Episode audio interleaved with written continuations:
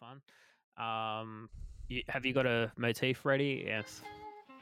I was gonna, I was just gonna, I was just gonna go back to, I was gonna go back to my tried and my tried and tested one, but I haven't done it for a few Sure. weeks, so What- I could absolutely saying, stuff it. Stop No, it. Save it for the podcast. No, Save it for the. Save it. That's this is pre. All right, let's just let's just go and see how it goes.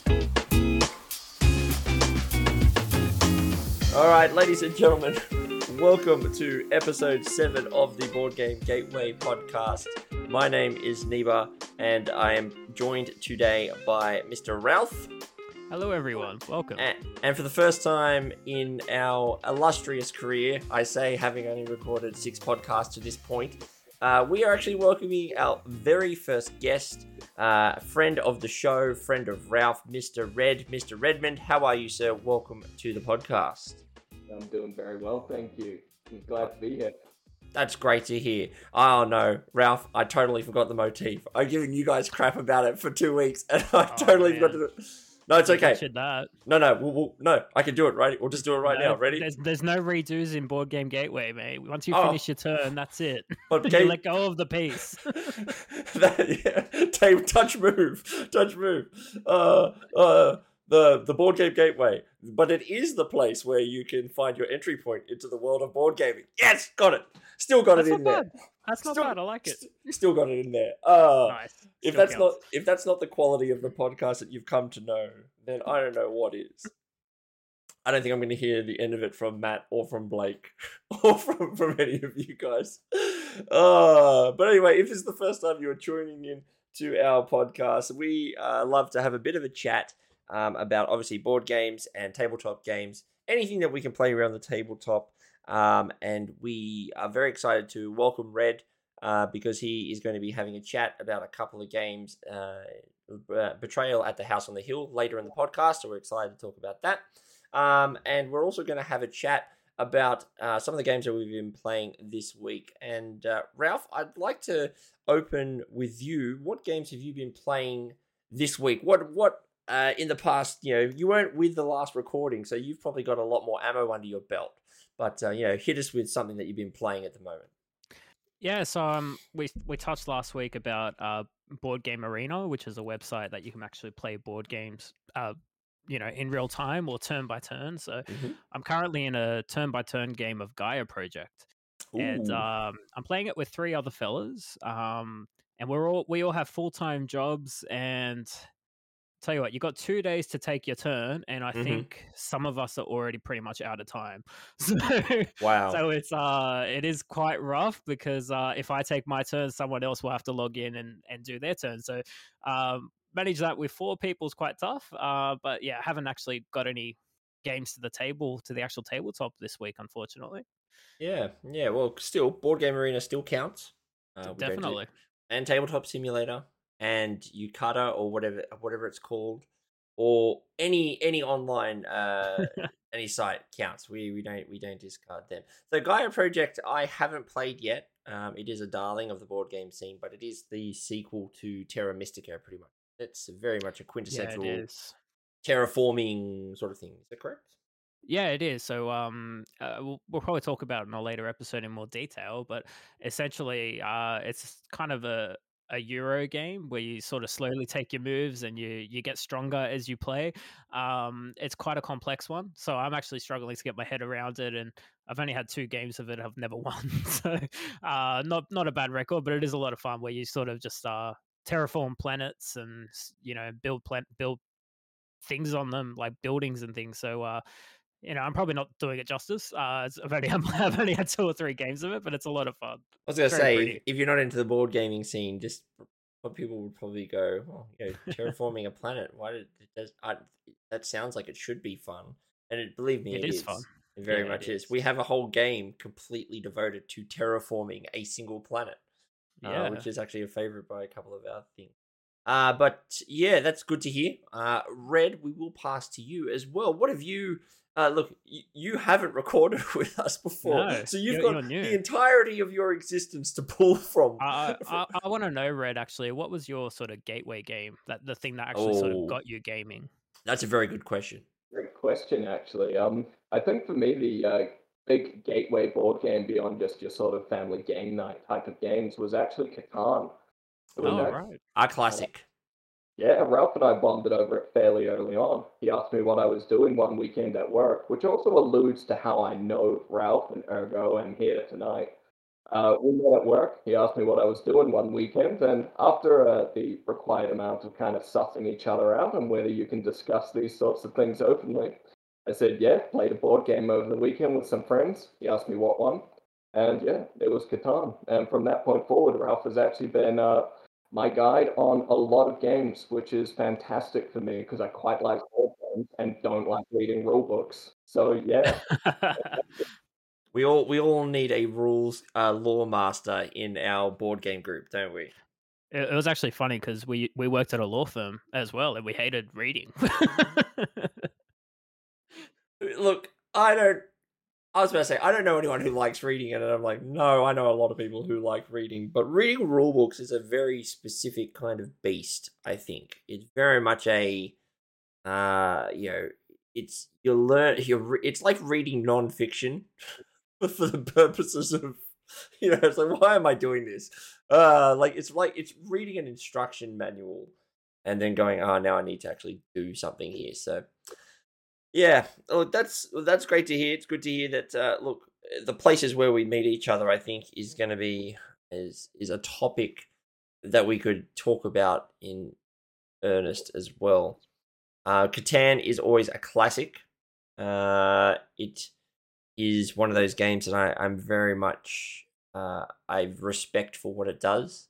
Um, and it's been around for a long time now. It's it's not um, it is yeah. not it's not a it's not a spring chicken anymore. No, definitely not. Um, my wife and I actually we definitely moved on from Catan.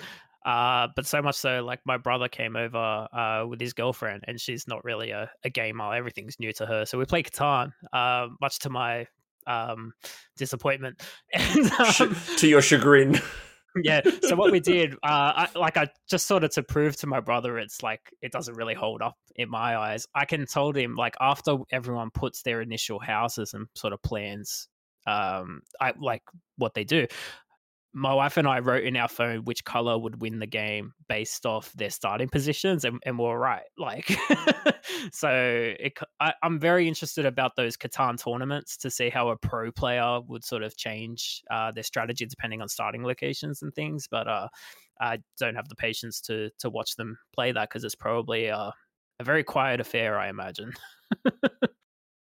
Yeah, I mean, look, I saw an interesting post on Reddit, the sub, the board game subreddit yesterday, which said that there was this group of guys that did a twelve-hour game of Catan, but they did it on purpose. They had like all four expansions in one hit, and they. I was like, like I struggle to play Twilight Imperium for four hours. God help me if I'm playing Catan for that long. The other thing which I found interesting that you said, Ralph, is to see how it differs in pro play, which yeah. I found when I've been watching. I've actually watched it kind of a bit, and I found that a lot of it comes down to actually players know the value of resources. They know approximately one sheep is worth this mm. amount of wood based on the locations and numbers. So they go, well, yeah, yeah. A lot of it becomes less about, hey, I'll trade you yeah, it's one sheep, yeah, two product, sheep yeah. for a wood, sheep for wood. Yeah. When they know that it's like, no, you have to give me three sheep for a wood for it but, to actually make make sense or whatever it is. I, t- I tell you what, 12 hours of Catan, at that point, I'll just be like, take my sheep, take it. I don't want this shit anymore. yeah, I suppose I can, I can imagine so. but uh, look, turning from, uh, let's say, turning from your gateway game of choice, Mr. Red, which uh, you know, what what would you say is your flavor of the month, if you will? What what are you currently vibing? What's your what's your what what what, what do you like playing? Uh, yeah, that's a great question. Actually, I'm still somewhat limited with the uh, board games I have at home, but it is expanding. But I definitely think the two games I am vibing right now is uh, Betrayal at the House on the Hill, which is good because that's why we're here. Yeah, we have a, we have a good chat about that soon. But uh, also, I'm quite a big fan of uh, another game called Quacks of Quedlinburg, which is named ridiculously but plays so well. That is such a fun game. Yeah, Quacks of Quedlinburg is. Do we or do we all own it? I know I own it. Do you? Own, yeah, we all own it. We all own Quacks of Quedlinburg. Just from the name Yeah. alone, it's one of my favorite games. Like there's like when I, I remember when I told my wife about it, she's like, "What the hell is this game?" I'm like, "Well, it's the the Quacks of Quedlinburg." She goes, "Yeah, but what does that mean?" I go, "It's fun. Don't worry about it." It's, it sounds like like an Amish album cover or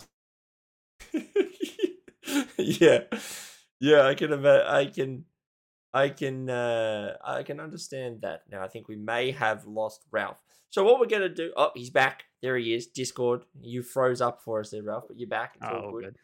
Uh, and then I'm just gonna cut out from the oops and then go from there. Uh, but Quacks of Quedlinburg, uh, I, I, that's a great game. I think that you're well on your way to having a good collection if you've got Quacks in your in your collection because it is truly one of those games that uh, we we are going to be talking about as our gateway game of the week in the near future. It um, it, it it's certainly one of those ones. I think the only rule change that I would make about it is that they're like, hey, everyone should only do simultaneous pulls in the last round. And I'm like, nah, we all do simultaneous pull from round number one. I don't care if it slows the game down. It's a lot more fun when everyone can see that. But um that's a really good start though, Red. I, I have I, I have a lot of respect for anyone who goes, oh, you know, this is my I've only just started and they name two games. I'm like, no, that's that's not like yeah. Some people when they go, I've just started my gaming collection. Oh, what have you got? Oh, I've got like you know and just one, and I'm like, okay, all right, that's that- that's also a start. Yeah, good. All right, Yeah, good on you. no, we're not judging those people. No, but not, not at all. But, Not um, at all. Yeah, we're just having a drive. That's all. That's awesome. But I know Alright. Red um, dabbles in some of the heavier games as well. Like he's he's mentioned Spirit Island to me, and I know he was in a, a bit of a rotating roster of Gloomhaven. Um, Red, do you want to say, talk a bit about that experience? Ooh. Yeah, um, look, Gloomhaven is a really big game. Uh, I was again blessed to have someone else who knew the rules, and uh, yeah, fortunately, they were also able to help guide my move because uh, yeah, there was a lot going on there, but still Yeah. Fun game. There's a lot of uh, narrative components to it, and yeah, if you can get a group of people around, it's a really fun way to spend an afternoon. Yeah, uh, very big game is kind of an understatement for Gloomhaven. Uh, I think they've said what it's over eighty hours of content in the game, I believe. Um, so if you're down for a dungeon crawler and you like playing that, go for it. So I, uh, I look, it's good to know that he dabbles in uh, in uh, the number the number one ranked game of all time according to Board Game Geek. oh, that's right. But speaking of, we kind of touched on our uh, the Quacks of Quedlinburg as an upcoming gateway game of the week, but we'd actually like to start having a bit of a chat about that now, because we uh, are going to have a chat this week about a game called Cairn. K, uh, not K, C A I I N. And I was, my mind was going Cairns, like the city in Australia, but then I'm like, I can't say the S because it's not there. Um, and this one was suggested by Ralph. Ralph was suggested this game for our Yeah. gateway game of the week. So we're going to let you introduce it, uh, Ralph. But uh, I'm Yeah, very sure excited thing. to have a chat about this one. Yeah, definitely, because um, you just had your first game of it now, uh, really. So I did. Um, so Cairn is a fantastic game, definitely a gateway game for me. Uh, it's a two-player game where everyone's uh, plays like basically one side. One's a blue player, and the other one's like an orange player, and you have like a team of three to start. But eventually, you could get up to five pieces to move around on the board. And uh, essentially, what you want to do is get to the other side of the board. So think of like sort of a, a three by six or so hexes of board, like a chessboard in a way. Um, but the game is quite pretty. It's quite colorful as well. So the way the game works is you can move orthogonally, so sideways or like or diagonally in a way as well, and you can go backwards. And you just want to get to the other end of the board. Now, what's really cool is you have these two little things in the middle. They're called megaliths or monoliths. And the way it works is if your character stands on that little section, you get a bit of a perk or a power up. And that could just be remove one of your opponent's pieces from the board. It could be uh, like a teleport, so you can teleport to the other side of the of the map in a way, uh, or it could just be simple as do another turn or take another or move an additional hex. sort of thing. And what's interesting is eh, during the game, as you reach the other side of the board, more of these turn up. So you could have a bit of a chain reaction to the game, uh, to your move, which is really interesting. So essentially, once you move your player off the map, you get a point. You get to build another megalith. Uh, you get to pick which one goes on there out of two options, um, and each game's different because you know in one game you, you the most you'll see is like six of these megaliths or these power up boosts. Uh, and I think there's about 12 in the game. So you won't actually see them all during your game. So that will get you a point when you move off the map.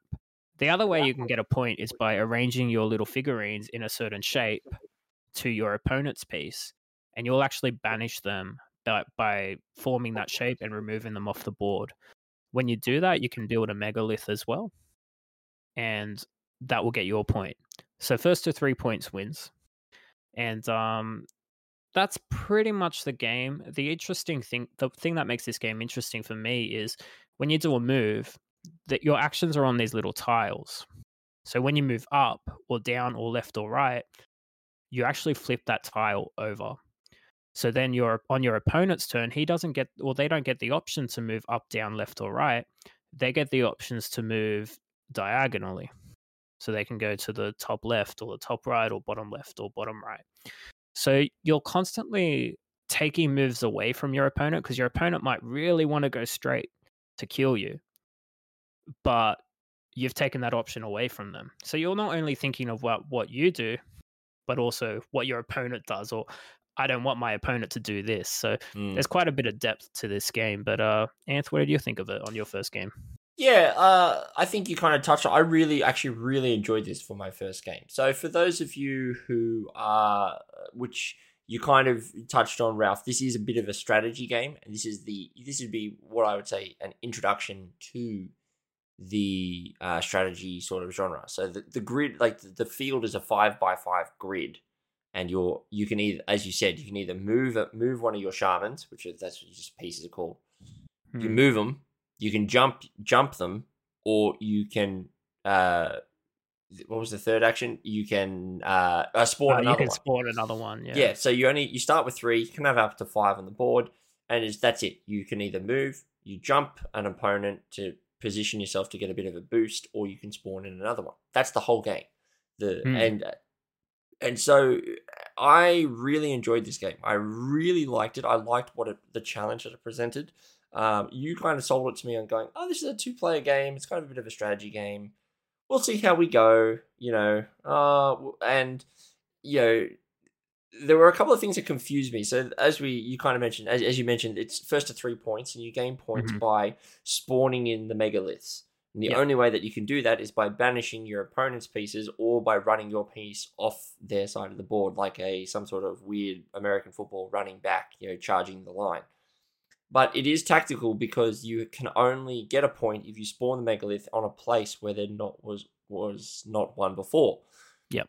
So it was a really interesting challenge because we had to balance this whole okay, it's very much a positioning battle because I was moving pieces around and you were moving pieces around. As you said, there were moves where I was looking at my pieces going, okay, I really want to try and move forward. But if I move forward, that will allow the diagonal. He he will get a diagonal move, and if I get a diagonal move, he's going to move directly into there and kill my person, gaining a point, setting me back. So you had to really time what was going on, how this was going yeah. down. You had to time your push. You had to, and the great thing as well, you can move backwards. So as you you point out to me a few times, um, but it really did help. It's like I didn't need to advance forward yet. I actually kind of was positioning myself to kind of split. Now I end up winning this game three to two.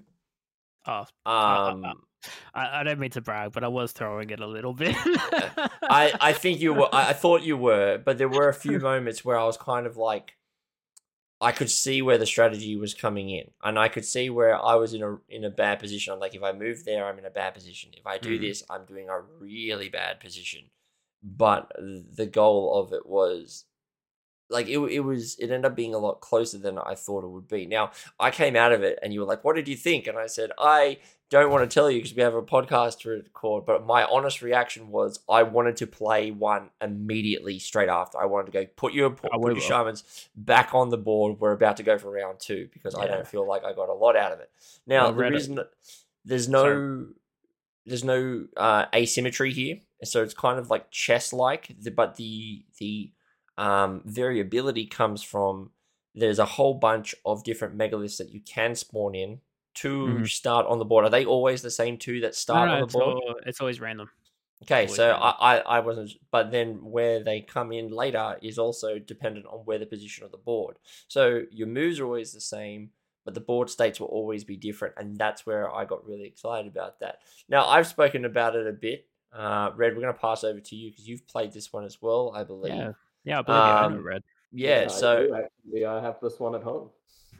Well, see, look, he, his collections are he's I don't know. He's got He- his he collections already just like going, it. He- doo- doo- it's going up and up at the moment. he, he bought it during this podcast, I think. I think I'm gonna have to bloody buy it after this podcast. Are you? That's how good. But I want to get your take on this, Red, because I'm new to it. You've played a bit more than I have, um, but I want your thoughts on on this game.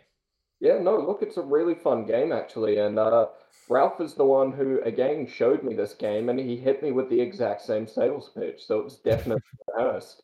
And in true fashion, he also threw the first game to entice me to play again, and then proceeded to stomp me about five games in a row. So it's definitely one of those games where you can finish it very quickly, and then you just sort of want to pick it back up again. It's uh, something that kicks around at home now, so if there ever is a situation where there's five, ten minutes of downtime, my wife and I will crack it out and we'll just have a run through. Yeah, Yeah. i- i- that that time limit though, I don't know if it felt like it was a bit long in terms of how the I say it's a long. It was ten minutes the game took us, but I, as the first player, was asking a lot of questions. I will say, Ralph, the bit that I found the most confusing was how victory points were actually like how buildings went down. That kind of confused me at the start, but once I got over Yep. that, I was kind of. I, Yeah, I the- wonder if this game is like in always at that consistent six to seven mark, but you've played a bit more than I have. Oh yeah, I've, I've played this a bunch more. Um, I actually brought this into our workplace one time on a one of those Friday night drinks, and uh, Red and I played a few games with a beer. Uh, so that was just a lot of fun. Um, but yeah, this game, I tend to take my moves rather quickly. I tend to see something happening and plan that two moves ahead, like to cancel out what my opponent d- might do. But um, I've played this with my wife, and my wife and a friend of mine were playing on a team, and they were so determined to beat me. Now, eventually they did, but the thing is, they took maybe five minutes to take one turn because it really can. You can analyze over this as much as you can, especially later in the game when there's like four or five things you can do a chain reaction of. So, um, and what's really interesting, like I mentioned, you can take moves away from your opponent. Like if they really want to go straight, you can take that action so they can't. But there's ways around it. Like once you see these megaliths and you see the combos, you're like, oh, if I step on this one, I can change where my one my little meeple is. I can swap it with my opponent and then put them in a dangerous location. And then that could trigger something else all on your turn. So it really opens up. Uh, you'll see it as we play more of it. Yeah, and, uh, and I- I, found those powers to be really straightforward. Uh, we did actually bring in the power of being able to move one of your meeple, one of your shamans, um, and I put that right on my goal line. And I realized that was a bit of a dangerous play, but the what what made it not as dangerous, which you were saying, which is that you you kind of mentioned, well, you still have to build the building, so I have to waste a turn getting off that building, and then I've Yeah. put myself on your front row to potential, but you could have stepped back and then stepped onto it, and, and vice versa. There's a few That's things that, right. that could have been done, but yep. the game itself, what I really liked about it is that this is one of those games where I went, oh, I've only got three actions I can do, but it just you know it just changes. I was like, oh, you can either go orthogonally or diagonally, or you can jump yourself, or you can jump over an opponent, right? Or that's it, or you spawn on the the white section or the or the the black. yeah. That's it. That's it. That's the whole game in a nutshell, not including the powers. But then I was like, huh, all right. Now, BGG says this game should be playing in 25. And I'm like, I can see that, but that would feel like that would be way too long for one of these games. Now, I the the analysis paralysis or AP prone players, I absolutely can see that some players would have would have some issues with that. I um I personally had a couple of moments where I was like, hmm, I spent maybe a couple of minutes thinking about what would happen. Not more about what you were going to do, but more so like, well, if I do this, then that would mean you could do this. Not yep. so much going, well, Ralph's trying to do this, so I should try and do that. Uh, yeah, I, I, think the analysis paralysis here, it, it, the way I would describe this, it's kind of like checkers, but with power ups in yeah. a way. Um, and it's kind of like you know, how long can a game of checkers be? It could be over in five minutes. if people really stare at the board and contemplate life, it could take a few hours. Like, um, it really depends on the players. I tend to to live dangerously and I'll just take my move within five seconds. well, apparently, apparently, it works for for you, isn't that right, Red? If he's that dominant at this game. Yeah, no, absolutely. And he also has the significant advantage of reading the uh, effect of the monoliths, whereas I like to land on them and find out what happens after. right. right. living dangerously as well. Yeah. Uh, the, the, the, problem is, I'm pretty good at this game, but then that also means no one wants to play with me. So you haven't found the right you haven't found the right friends. That's a, like yeah, uh, I think, I think so. you have now because I I used to find this with chess, which is that I used to be really better than a lot of people, but then uh, Blake, who is another host of the podcast, who you all know, but my cousin Tom, they're very, they're a lot better than me, and I very much in that I'm not done. Like I can win and have won against them, so I'm very much in that I need to continue to try and beat these damn dudes at chess. Um, and there's other games as well. Like Tom tends to be our very big. He's the str- the strategy head. You give him like mm-hmm. a game of like Memoir 44 or things where he has to start making strategic decisions, he very quickly can calculate those things in his head. Um, and I think that's this. This is one of the things where with Seven Wonders Duel, um, I've I actually I I win pretty consistently against my wife Georgie. However, I this is the greatest compliment I can give to anyone when we play a board game, which is I say to her, "You make me play at hundred percent." Like if I even let off the gas for a second, you will win the game, right? But so because I I, I want you to know that I'm not just like ah oh you won oh so you're so good like does it no I'm going to win so when you beat me you know you beat me at my best like it was not a yeah. fluke. That Seven Wonders Duel is a game that my wife she beats me pretty much every time at that game. I am terrible at it. How about you, Red? How's your wife with with Cairn? How do you find like is is there a dominant one in your relationship or do you find that it's kind of 50-50 that you know when you guys are when you guys are playing? No absolutely. I feel like with this game in particular it's very well balanced and i mean that just makes it fun and engaging right yeah, yeah, but Quacks Quacks is a different story, isn't it? Quacks is cursed with terrible luck, and it is something that brings me so much joy. So Quacks is something where there is a very heavy skew going on, and we've tried a number of different things, including pulling uh, the draws out and revealing them at every single round, which, like you say, does slow the game. But mm. we just wanted that, you know, conviction that there was nothing else happening there. So Lauren, if if you're listening, just while he's not watching, just take all the white ones out of the out of your bag and just see how long it takes for red to notice. Um, you know, because you win, but you, you gotta you gotta win by a little bit, not by a mile. So just she, you know, she she needs to play with the um with the power up in quacks that allows you to you know if the next one that you pull or the previous ones that you pull were white, you get extra bonus coins or whatever it is. There's one of those powers. So for those, I'm sure there's a power in Quacks of Quedlinburg that says for every like previous white before you busted, there's a, oh, a power yes. up or like a bonus. So she I needs to go hard into Yeah, she has to go hard into that. One of the mandrake. The mandrake ones are always got the, the, the good powers. They're fun. They're they're the best ones. yeah. Look, I I really have to. I've only played one game of this so far, but I was immediately disappointed that there is not a BGA adapt- adaptation of this yet because I mm. was I could honestly play this a lot more.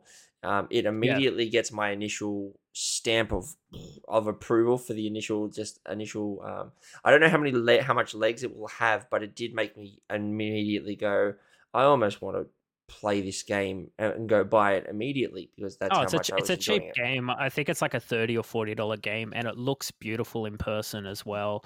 Uh, we we played it on Tabletop Simulator. The mod is okay, but it really doesn't do it justice. It looks beautiful on the table. It did continue our streak of talking about games that have a five by five grid in it. So last week we talked about uh, Targi, which was five by five. Oh no, no, we did it. No, that was the week before.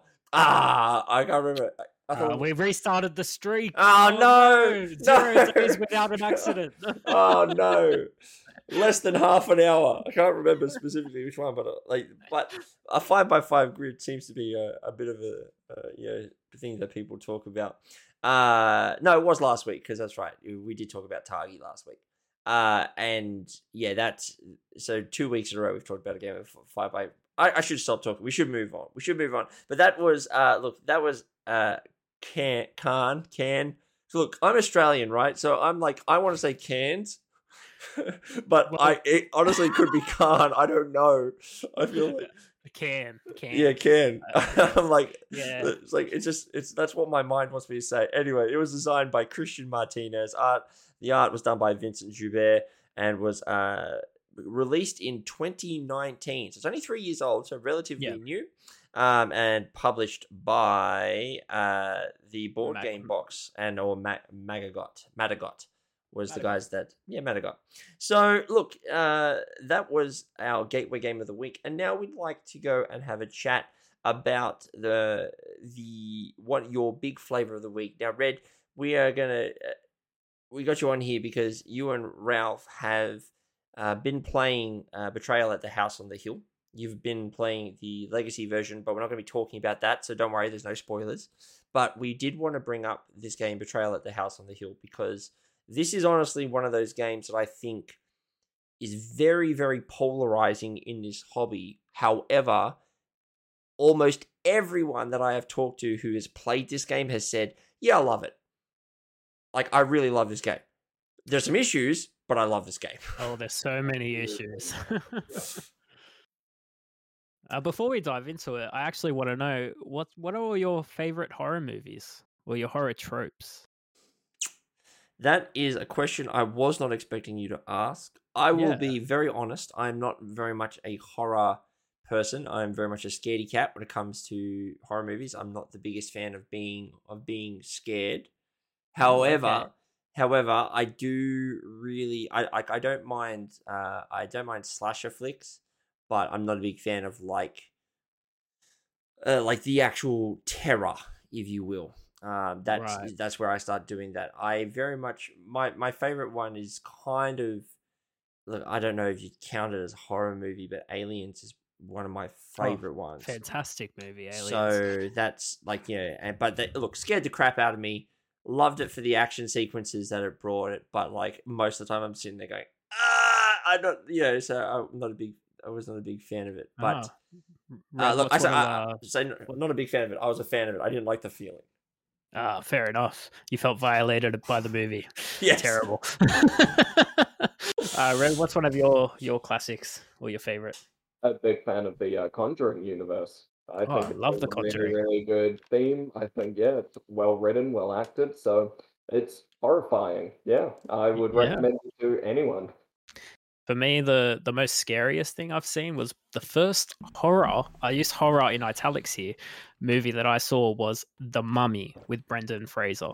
Oh, that's not a horror movie. Dude, that's a I- that's weak. What a co- I thought mine Dude, was no, a no, cop I'll give, out. you, I'll give you a proper horror movie later. But I was probably like six or seven when I watched this at the cinema, Yeah. and that scene where those little s- uh, s- Oh, scarab scarabs, cockroaches oh. go under your skin, Yeah, I I could not sleep for weeks. yeah. The, the, sca- the scarabs freaked me out too. That that did freak me out. Look, I'll That's give a you great that. movie. It Um, was. but uh, I love Hereditary. Uh, man, so many great moments in that movie. Um, but I'd say this move, this game is kind of uh, a bit of The Conjuring, uh, and also this game is kind of like Monster House, the animated movie. Um, Mhm. but yeah, Red, I, I know you know and love this game, so I might get you to uh to sort of inform our audience as to what this game is. Betrayal at the House on the Hill. Absolutely. Um, normally I have someone else reading the rule books on this one, so if I do uh, step out of bounds, just feel free to jump in. Don't worry about the rules. We just kind of care about. Can you Just could an you overview, man. yeah? Could you explain the game to someone who hasn't played it before? Absolutely. So the premise of uh, Betrayal at the House on the Hill is you and a group of friends have all turned up to this house. When you start, the house only has three revealed tiles, and that is a upper landing tile, your main lobby area, and then uh, the basement. Uh, you can move um, within the house, and there are door frames on each of the tiles. There's a varying amount of door frames, so not every tile will have more than one door. And as you move into empty spaces, you will then procedurally draw tiles from a tile stack that matches the floor you're on. Each one of those tiles will have a unique effect, modifier, or a um, icon that will indicate whether there is an event that takes place in the room or whether there is an omen of bad portents that happens in that room. Mm-hmm. So it's always different every time you play. There are items and omens that you collect that change the way um, the game will play for you. They will have special effects, and crucially, sometimes they will change your stats. Each character will have four different stats two mental, two physical, and a lot of the game is about adding or removing those stats and then using those stats to make what are called trait rolls, where you usually will roll a corresponding amount of dice related to that trait in the hopes of achieving a certain value. So, in a nutshell, that is effectively how the game is set up. The real fun in the game comes from what's called the haunt. Effectively, the more tiles you reveal that have omen cards on them, the more rolls you do that will try to trigger something called the haunt. If you ever roll, uh, is it more or fewer? It's less than the amount of omens out at the current time. So, omens are typically your horror tropes. So, items that you typically find. It could be like a cursed ring. It could The be a crow. holy symbol. Yeah, a madman or a spirit board. Those sort of tropes. Absolutely. And as usual, Ralph managed to save the day by knowing the rules. So thank you very much, Ralph. No, that's all right. It's a clutch play. No, absolutely. But once you fail a haunt roll, you trigger the haunt event. And there are over 50 haunts in the base game, if I'm not mistaken. yeah, that Mhm. sounds about right. There is a lot of variety to the game, and then the haunt is decided by the item that you drew in the room that you drew it in. I absolutely love this game. I can understand why it's polarizing. It is extremely swingy. There is with a game like this, it's always going to be very difficult to balance. So yeah, it's Yeah. kind of uh, yeah. but you kind of have to be okay with just it, this game is an experience you know there are there is some strategy involved uh, on your turn um but essentially you got to just be ready for a fun time a bit of a laugh and you got to really um indulge in those horror movie tropes in a way as well um but red what happens when someone actually does a haunt and um you know the second phase of the game sort of begins Yeah, absolutely. This is the fun bit. One of the friends that you entered the house with, or none of your friends, or more than one of your friends, will become the betrayer. So the traitor, traitors, or the uh, board game itself, depending on the haunt you draw, will have a separate set of conditions to what the heroes have. And at that point, the uh, groups diverge. You form a strategy. You read through the rules and the premise for your current haunt, and then you both come back and uh, effectively try to usually kill each other. So it is fantastic fun, especially if you have a reluctant traitor, because Oh, they yeah. always feel so guilty about Yeah. ruining your day. Yeah, Yeah, I I really have mixed feelings about this game.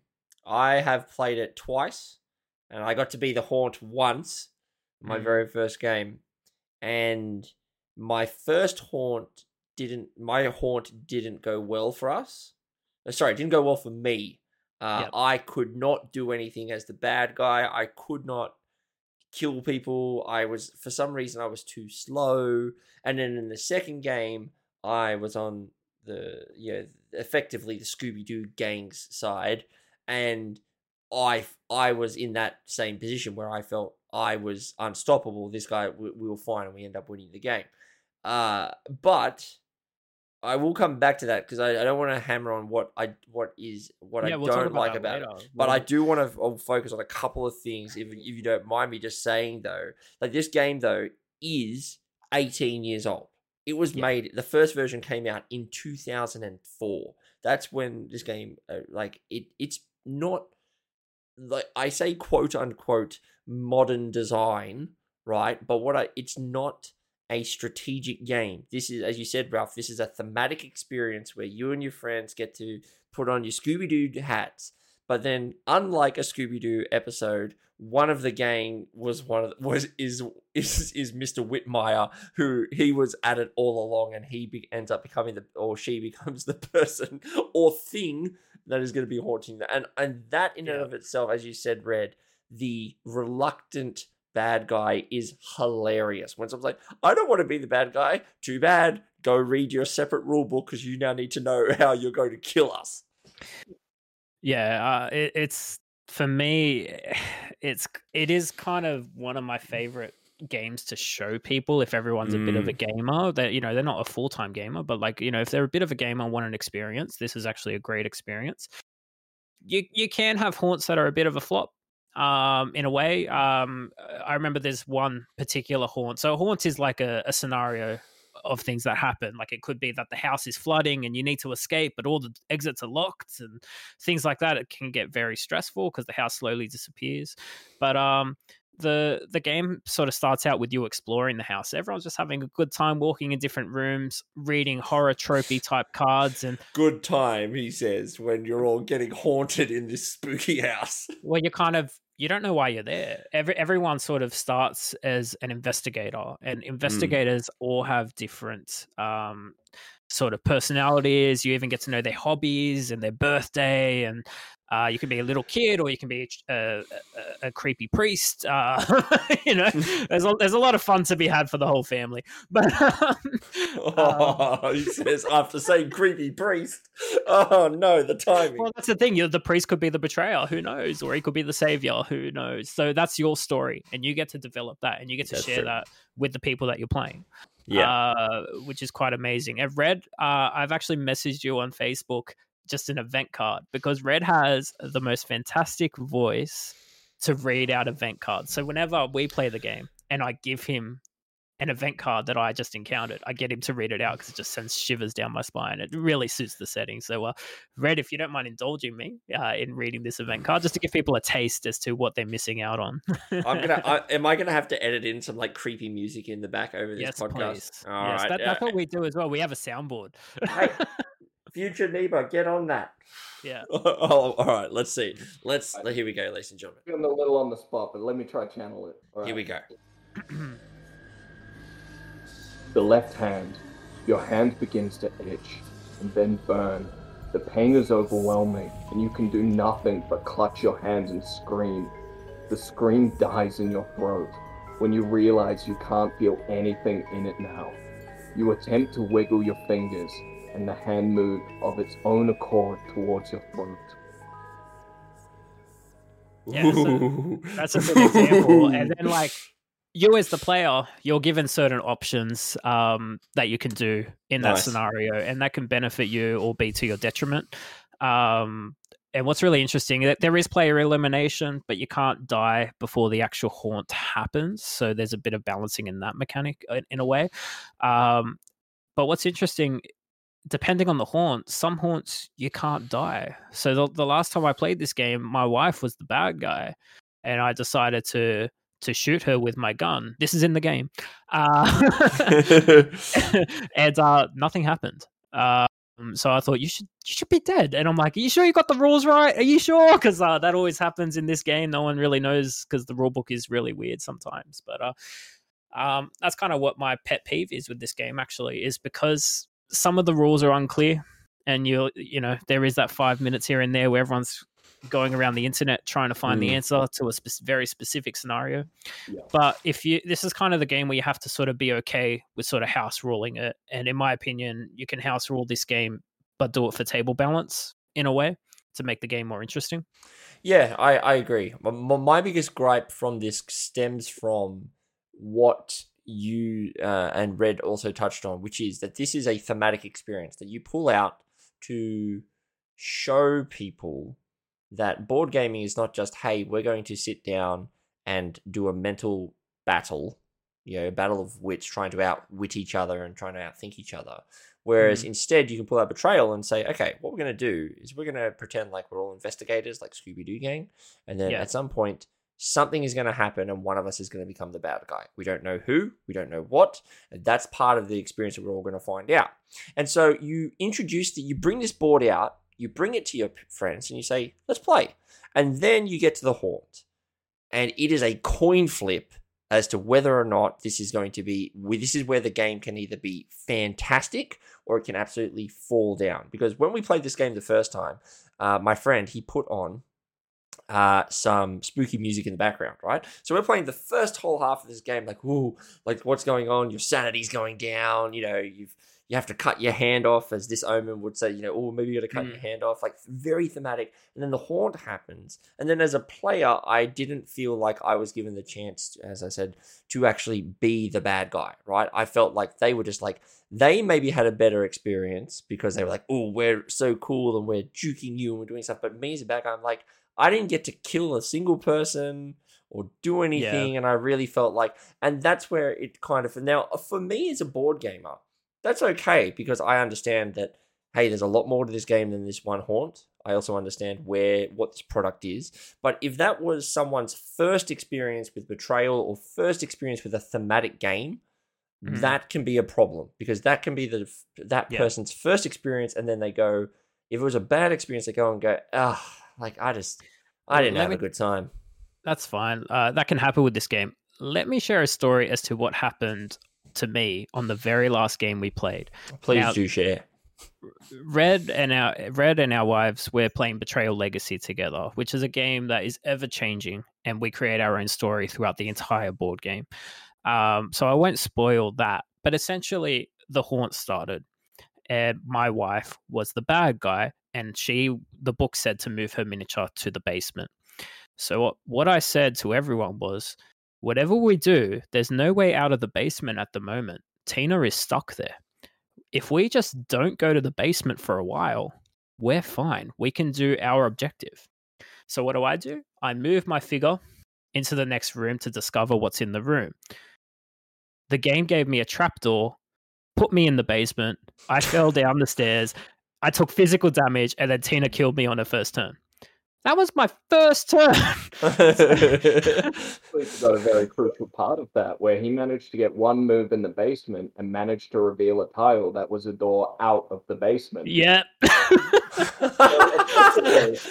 Ralph So made this announcement that we were fine as long as we didn't explore the basement, then proceeded to reveal a way down to the basement and then revealed a door out of the basement on the same time. So the game can be really mean to you, but I tell you what, did we share a laugh? That was hilarious in hindsight, but I was definitely not impressed. well, and, and, and that, that's very reluctant traitor as well. So the whole time she was ruining us, she was apologizing profusely. So it was such a fun time. Yeah, it was I'm a, so- a Canadian uh, betrayer or something. I'm so It's like, sorry, I'm stab." killing you. I'm so sorry. Shoot you in the head. Oh, I don't want to Yeah, do this. yeah. Slices off your. Oh, and that. Look, again, as I said, right. That's my biggest gripe. Right. I like the game. I love the theme, and I love what it does. Even though I'm not the biggest horror buff, I love what it does with that whole idea of like this was my first experience to a very thematic game. A very game that goes. We don't. We know we don't have the the. You know, we understand that the the mechanics of this game are here to provide very much a theme, not like a efficiency puzzle. And I love that. I just wish, and a, a lot of people have said, Betrayal Legacy Edition does actually start to help this quite a bit. And a lot It of people have said that uh, in later editions of the game, I believe that the haunts have been kind of balanced to allow for better play. I don't, it's people say, you know, Ralph's given me the 50 50 symbol, uh, but people have said it's better. But, you know, look, that's that's just where we are. But look, would Well, I still play it you- again? Yeah, yeah. I would. I would. Anthony, mentioned this game came out in 2004. It actually just has a new edition that came out this year. Um, from what I've heard, it hasn't really fixed much. Uh, I watched a Dice Tower review of it a while ago, and it hasn't really fixed much. But for those people who have this game already, have played it to death, they may have repeated the same haunts because there's 50 in the box, but there's they're random, so you might do a couple repeatedly. There's 50 brand new haunts in this new box. So it's definitely worth picking up if you are a, a diehard Betrayal fan. Personally, I've played the base game a bunch. I've played the expansion a little bit. I had a really fun time with it too. Um, but we're just we're we're almost finished Betrayal Legacy Red. I think there's probably four games left in it, and we're planning to to basically nip that in the butt over the over a weekend coming up. So how, how, many games are actually in the um in Legacy? How many is it? The kind of standard twelve ish kind of in a campaign, or are we looking? How's how does the yeah. actual Legacy edition play?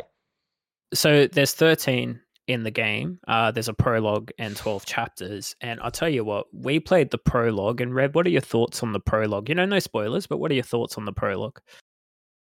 Enjoyed the prologue. Sorry, say I, that again. Sorry, yeah, no, look, I really enjoyed the prologue. Um, obviously no spoilers, but it was definitely a, uh, yeah, just a really good time. Yeah, and I'll tell you what, we're we're all impressed with it. Um, so you know that was a perfect way to kick off a game so if you've never played a legacy game before and you have a perfect group and this sounds like something that's up your alley definitely recommend you guys play that. Um, you don't even have to play the base game beforehand because the game does teach you all the rules and it doesn't really throw you in the deep end. So um, definitely get on that if, if it sounds like something you're interested in Having played nearly eight or nine games of this, who would you say though that the actual Legacy Edition is for? Would you would you like have a think and like who would you say is it for people who like Legacy? Is it for people who like horror? Like what what is your take on who would actually like playing? Because you'd have to be committed for at least tw- like thirteen games of this. Who is this for? Yeah, that's a really good question. Um, I suppose look exactly if you if this is up your alley i think you know it's for you already. Um you you know the cost is you know just a little bit more expensive than the base game uh for the legacy one. It is a game that you could only play through the one time. Uh you can only play those 13 games. You could play more of it uh, after but you wouldn't play it with different people. So i would highly recommend it if you have a group of people that are really into this theme and that you can share that experience with them. You can have a laugh. Um, you can name your items. Like I found an elephant gun uh, in Betrayal Legacy, and you know it's just a weapon, so it's not really a spoiler. But I found the gun. Uh, it's called the elephant gun, so I just called it. Where's my elephant gun? Red Eye, who do you think uh, Betrayal uh. Legacy is for, mate? um, yeah, look, I mean, I would just kind of repeat what you've already said. You know, like Betrayal Legacy is a legacy game, so you need to be willing to part with it after you're finished. But if you do have a reliable group of people and you are interested in that thematic experience, then I really feel as though the narrative component of Betrayal um, kind of, you know, speaks for itself. So and it, I love how you we we're creating our own narrative with this because with legacy games you tear cards up and we've teared cards up in this game we've been instructed to. We never read them. We literally just tore them in the shredder sort of thing uh, because it's not our story. So it'll be very interesting to play it again uh, um, you know if we were so inclined at some point to buy another copy and give that another go. But we really created our own story you know you're naming items you you heirloom items to make them stronger because uh, each player sort of plays a different family well family line in, in, a way. So like the game sort of goes through different centuries and you know you're always the the montagues or something like that and red might be the capulets or something you know? So um it's just really interesting and it's extremely well done. Uh it does have some balancing issues but in saying that the strategy is still there like if there were people playing this game i was the trader and they were working together strategically so I couldn't attack them and they were taking me down and you know they they really overpowered me. So there's definitely a board game there uh, rather than just an experience so yeah um, and look this game does lean on its theme though. It is more theme than mechanic heavy and we we know that right? So you like you said you know what you're getting into when you're playing this game and that's what you have to be okay with and if that's not what you're feeling at that moment then you have to know that going in. So Look, I think you guys have hit the nail uh, on the head there with with that kind of kind of brief overview, I do think we are going to have to have a legacy game episode in the future because there is quite a few other legacy games that I would love to have a chat about. Definitely. Um, there's a lot of things out there. Um, I own two at the moment that I'm trying to find times to get through in uh, Charterstone and King's Dilemma. So there's quite a few things there. I've got some brand new legacy games, and I'm just waiting for someone to say yes, we can commit to this, and you know we're keen for it. So, uh, you know, I, I still want to pick. I've already played through Pandemic Legacy. I still just want to pick up another copy to play it through again with another. Same. group. I really want to play Pandemic Legacy, all of them. I want to play one, two, and zero. I I've I don't know anything about them, even though they've been out for as long as they have. Somehow th- th- they haven't been spoiled yet, so don't spoil them in, in anywhere for me. But I would be really keen to play to play those. So, look, I uh, we're actually coming up pretty close to the hour mark. This has actually been. I was surprised how long we talked about Betrayal. I thought we were going to be pretty good, Oh, but you guys have It's it's such a great game. and if you're listening to this going, oh, Anthony doesn't like it, please don't, please don't misunderstand me. I actually do like this game. I have problems with it, but every game that I have problems with, I always like. There's there's a game here, and I understand what it is. So I would like to think that I think we're going to start wrapping this one up here because we don't want to be doing another an hour and a half episode every every week. That was actually a surprise last week. Um, but before we do, I really do have to thank you, Red, for coming on and sharing this with us. We have been very open uh, to wanting to get some people in, and you are the first. You are our first guest, uh, and I would I want to thank you, mate, and I hope you've enjoyed your time. I hope we haven't ribbed on you too much. No, um, thank you for having me. And uh, additionally, yeah, I really appreciate all of your negative comments about my favorite game. oh, there it is. I knew it was coming. I knew it was coming so far. Don't worry, you can. Don't worry. Anyone is allowed to absolutely crap on my favorite games, and in fact, the other host will consistently do it for me. So that's fine. Definitely. But we do it out of love. We do primarily because we love this game and uh, this hobby and everything that it is about. And hey, look, if it wasn't for this hobby, you may not have been friends with Ralph now. You may have just been work colleagues, but now you get to share something else, hey? All right. Well, ladies and gentlemen, I think that's going to be the end of our episode for this week. Uh, Ralph, do you have any uh, shout outs that you'd like to do for us this week? Um, yeah, I just want to say thank you to Red for joining us. Uh, it was a lot of fun talking betrayal with you. Uh, even though sometimes I do feel betrayed by you, uh, Oh, you know, you're, you're an harsh. absolute gem to, to play games with, and uh, just looking forward to more of that and sharing that with our friends together. Um, Red, anything, uh, any sign off you would like to sort of tell the people listening? You've been betrayed by your first guest.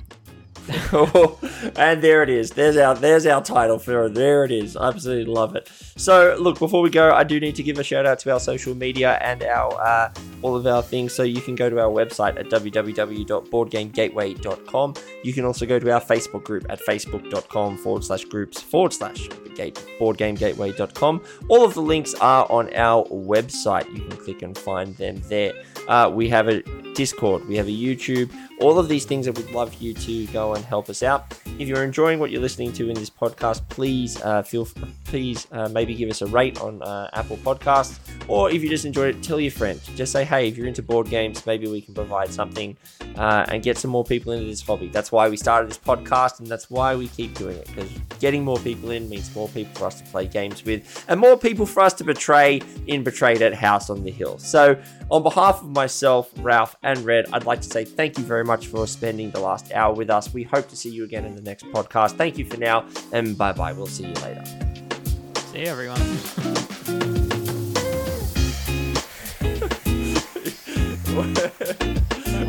I'm actually like, I don't not playing the music, but I can hear it in my head. I can hear it. I'm like, uh, I, I really hear that guy. I think I'm gonna make it my ringtone now. I think we, we should start selling it.